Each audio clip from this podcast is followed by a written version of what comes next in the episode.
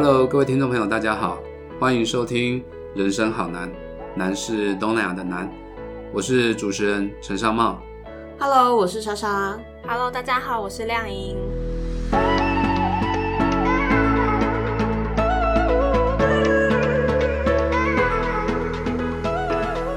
那在上一集展开泰国新生活的这一集节目中啊，他创下了我们频道以来的点阅数的冠军呐、所以想必大家对于泰国的生活应该是充满着好奇以及兴趣吧。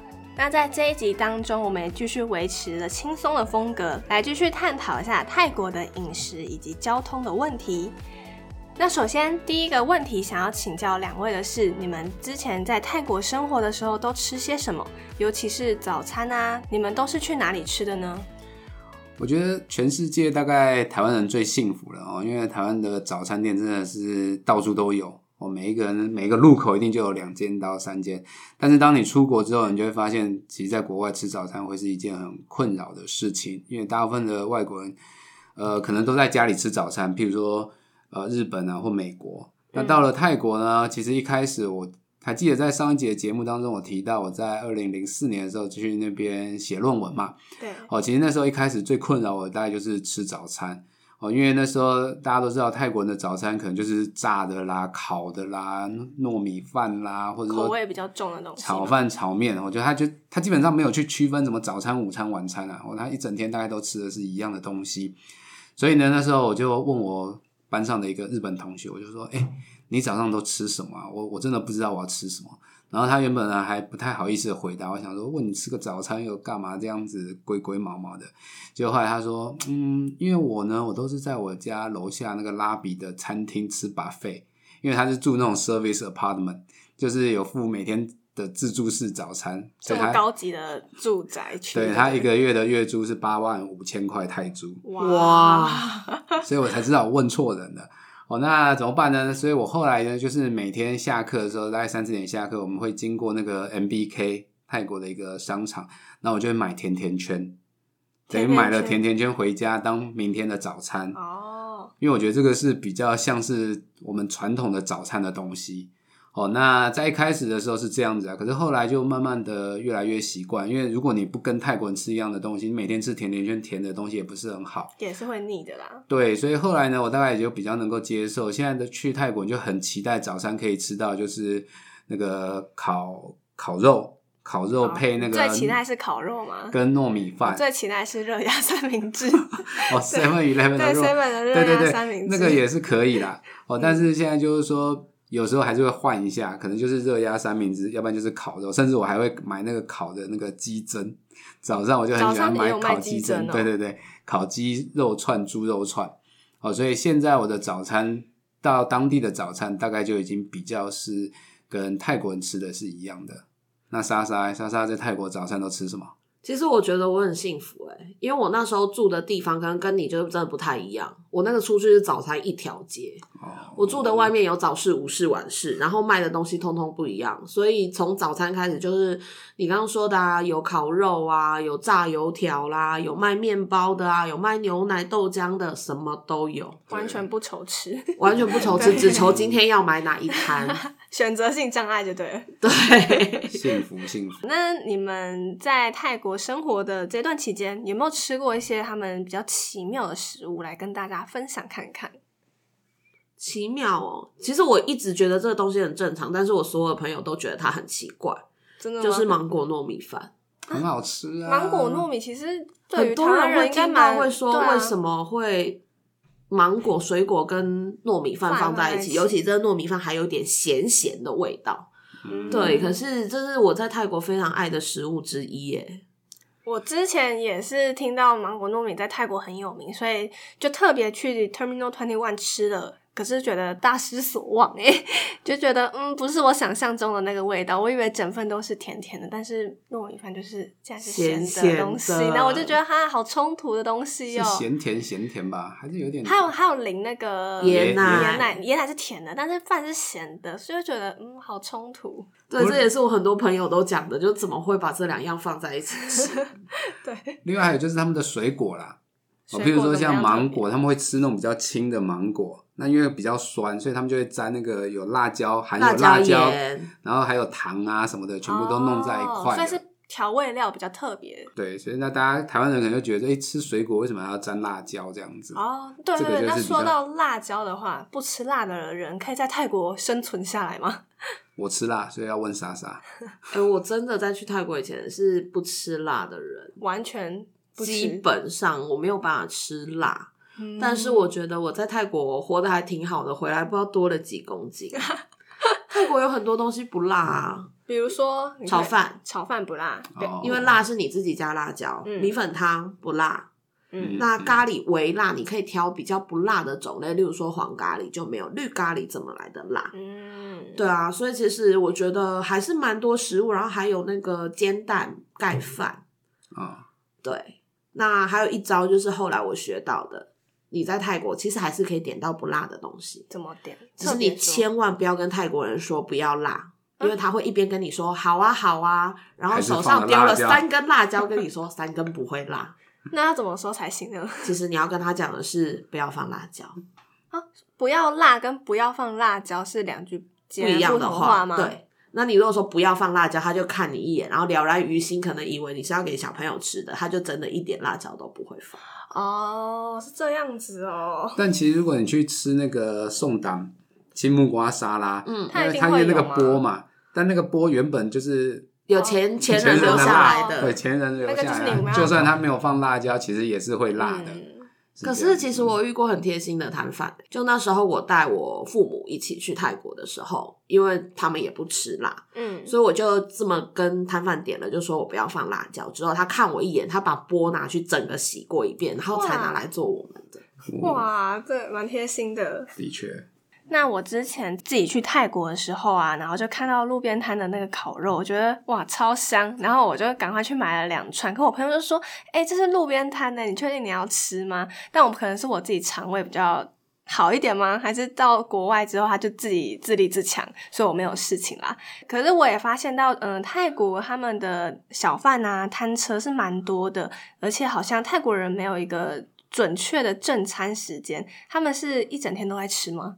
嗯，在我住的那边真的是从早市到晚市，早上大概六点多就开始卖吃的，卖到十二点多会稍微换手，就有卖中午午餐上班族吃饭的东西。嗯，然后晚上就是观光客的夜市，像烤肉啊、香蕉煎饼啊这些就会出来摆。除此之外，常常还会有那种推着小小摊车，然后可能是卖炸丸子、炸水果的，你就会听到很像我们小时候那个冰淇淋叮叮叮叮叮。对你如果想买，你就赶快拿着钱冲下去。它是流动的，流动就是一个人推着车走来哦走去在卖的。了解，因为因为其实我觉得泰国它的外食的比例相当相当高啦。你看，从早餐就是吃外面，然后中午呢也是吃外面，到了晚上的时候，它很有多很多那种黄昏市场，就是晚市，然后他就会帮把菜都帮你煮好，就像我们自助餐一样，然后包好一袋一袋的。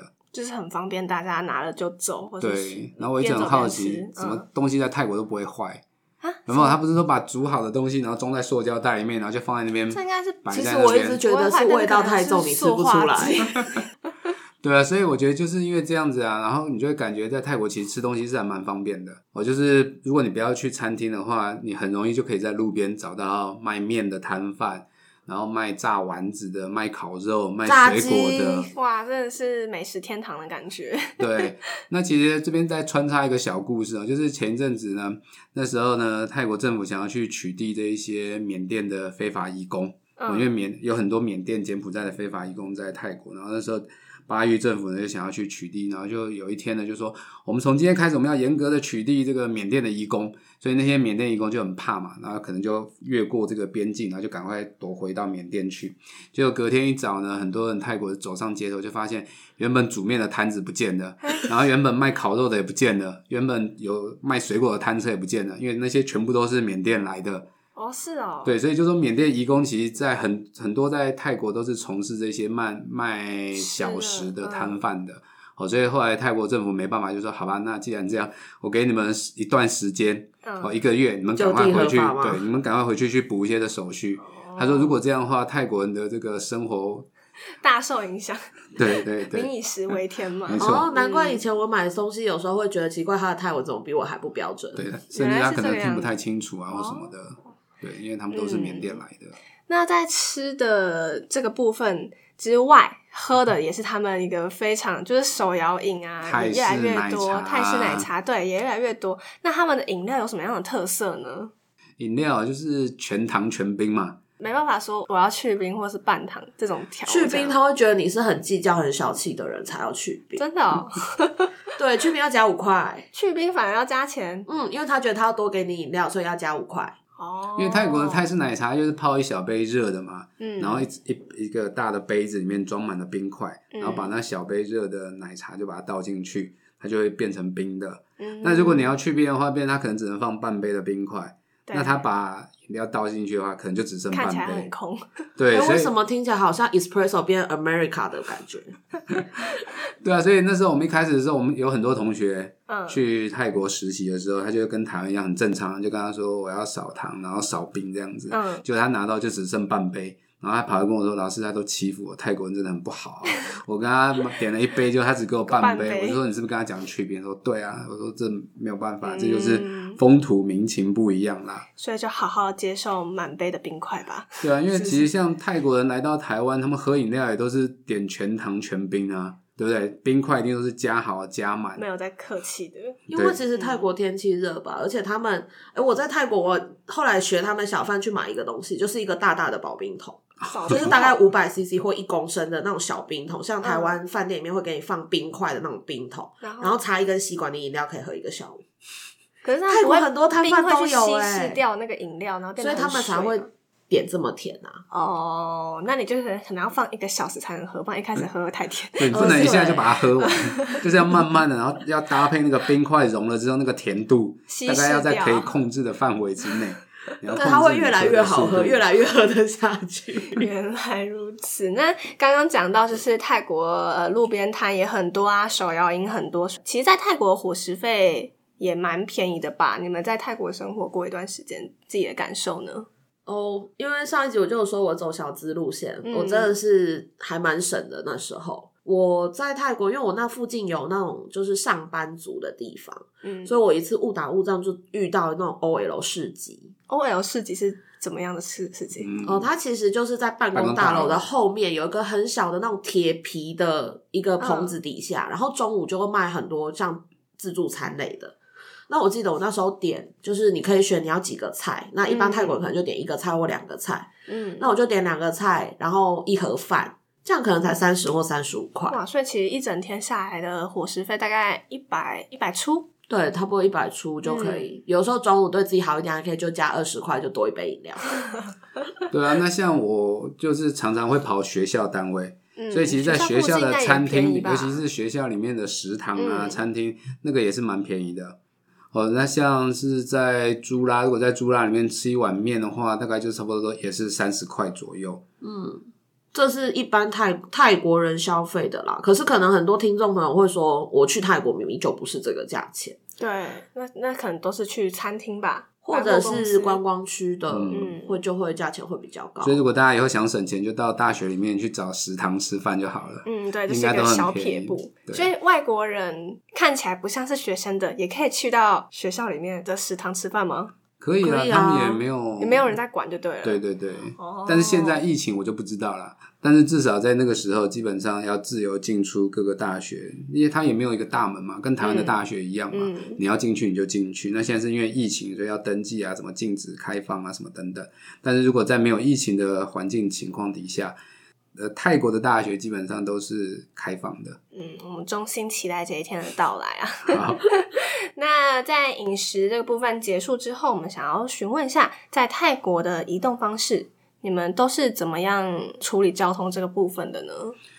呃，因为因为你去的话，大概都会待比较长的时间啦。嗯哦，所以如果每天坐计程车也不是办法。哦，太当然泰国的计程车也是算便宜啦，起跳就是三十五五嘛，块，一跳跳两块。块。对，但是因为泰国又容易塞车，嗯塞车的话，那个表还是会跳的嘛。嗯，所以有时候你可能路没有跑多远，但是也是跳两百多块，因为你都卡可是两百多块，大概塞车已经塞一个半小时了，因为我真的做过还不。如下来用走的。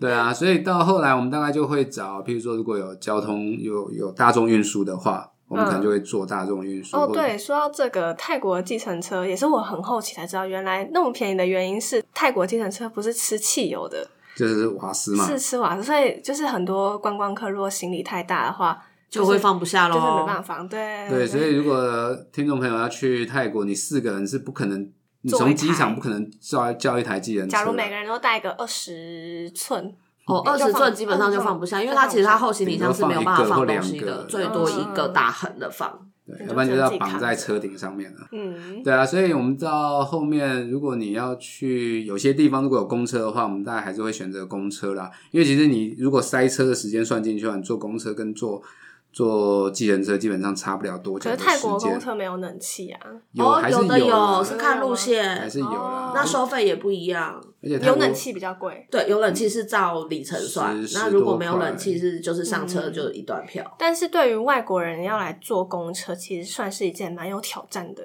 的的事情，比比较。难呐、但是后来我们我也是会稍微跟同学讲说，其实你开如果开 Google Map，它还是会有公车站嗯的位置，你稍微去对一下，应该都还是可以找得到。嗯这个我要分享一下，其实 Seven 有一个好用小物 Seven 泰国的 Seven，、嗯因为我那时候在 Seven 就有找到有公车地图，嗯嗯，那一张非常的清楚，它就直接画了这些主要路线的行进的路径啊，然后它的站牌在哪里。那你从那上面，其实你就直接可以看到，我从这个点 A 点到 B 点，我要坐几号车。嗯，因为也许上面的泰文字大家不认得，可是数字是可以认得的。对，对，因为我的就是公车地图陪伴我四个月的时间。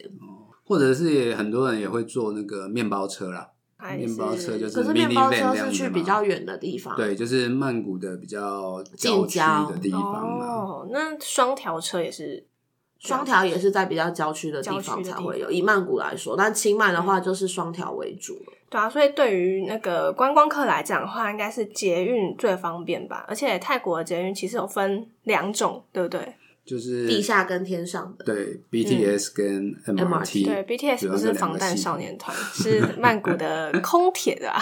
对 而且还是分两张不同的交通卡。对，其实东南亚有一些国家，好像是泰国、像马来西亚都是这样，不同的捷运系统它是由不同的公司所营运，嗯。所以它的票基本上是不能通用的。嗯，所以那时候我一开始去的时候，我就傻傻的以为是通用，因为因为在那边在台湾，刷刷刷刷老半天，所以除是除了。对 对对，就是除了你不常会用到的那个嗯。系统，结果你还是除了很多钱，因为你以为是一样的嘛。哦，对，所以后来也都会特别跟人家去提醒一下，对因为这是台湾的同经验带出去的话，就会有这样的问题。嗯，而且做泰国捷运，强烈建议大家一定要用储值卡，因为你上下班时间，如果你还要再去买单程票，光是排那个机器就排排到天荒地老。还有很多泰国人没有卡吗？还是有诶、而且它的机器更麻烦的是，他只收硬币，他也不收纸钞，所以你拿着二十块的纸钞，你也买不了票，你要先去柜台排一次队，请他帮你换成硬币，他也不会卖票给你，硬币要换什么？五块？五块、十块的硬币，然后你再拿着这些硬币回去重新排队去投机器。太麻烦了吧？然后如果时间待的比较长的话，因为我那时候是做 BTS 为主，嗯嗯嗯我是买月卡。其实月卡很划算，它就是例如说三十次才多少钱，你就去计算你那个距离。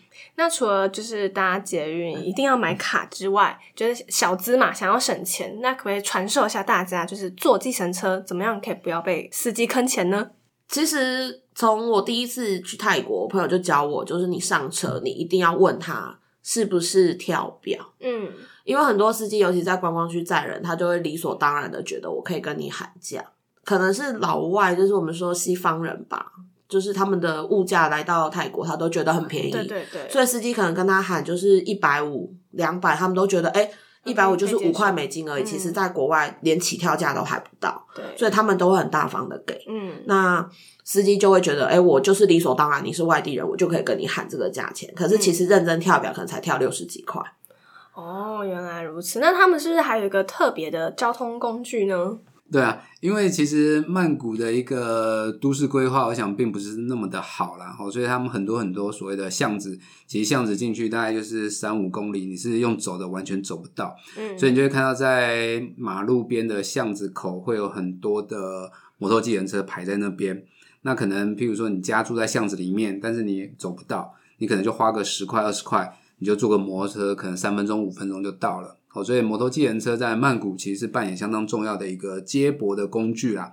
那在前一阵子的学生运动的时候，摩托计程车也同样的哦扮演了这样的对发挥了这样的一个 角色在。那你们有在泰国自己开车过吗？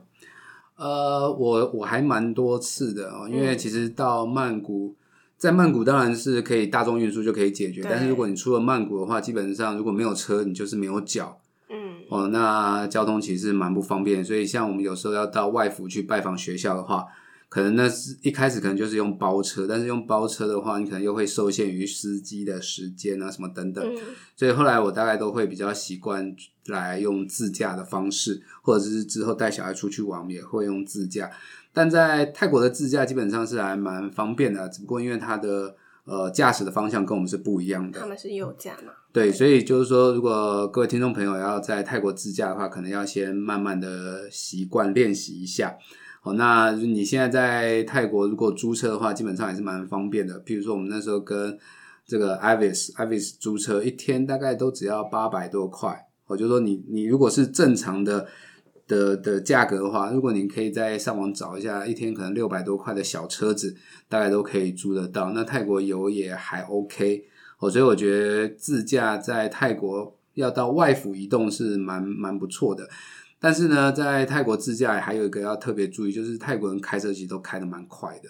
我们不要看泰国人，泰国人都说宅严严，慢慢来，慢慢来。但是一，一握到那个方向盘，一上高速公路，每个都给你开一百二、一百四封的，底锁上升就呃，对了。对，每一个人都是开的很可怕。所以呢，那时候到外府的时候，一开始我也是慢慢开。有一次我跟我朋友到我们外府去看足球比赛，那我们就我开车嘛，嗯那我就开，我看大家都开一百多嘛，我也跟着开一百多。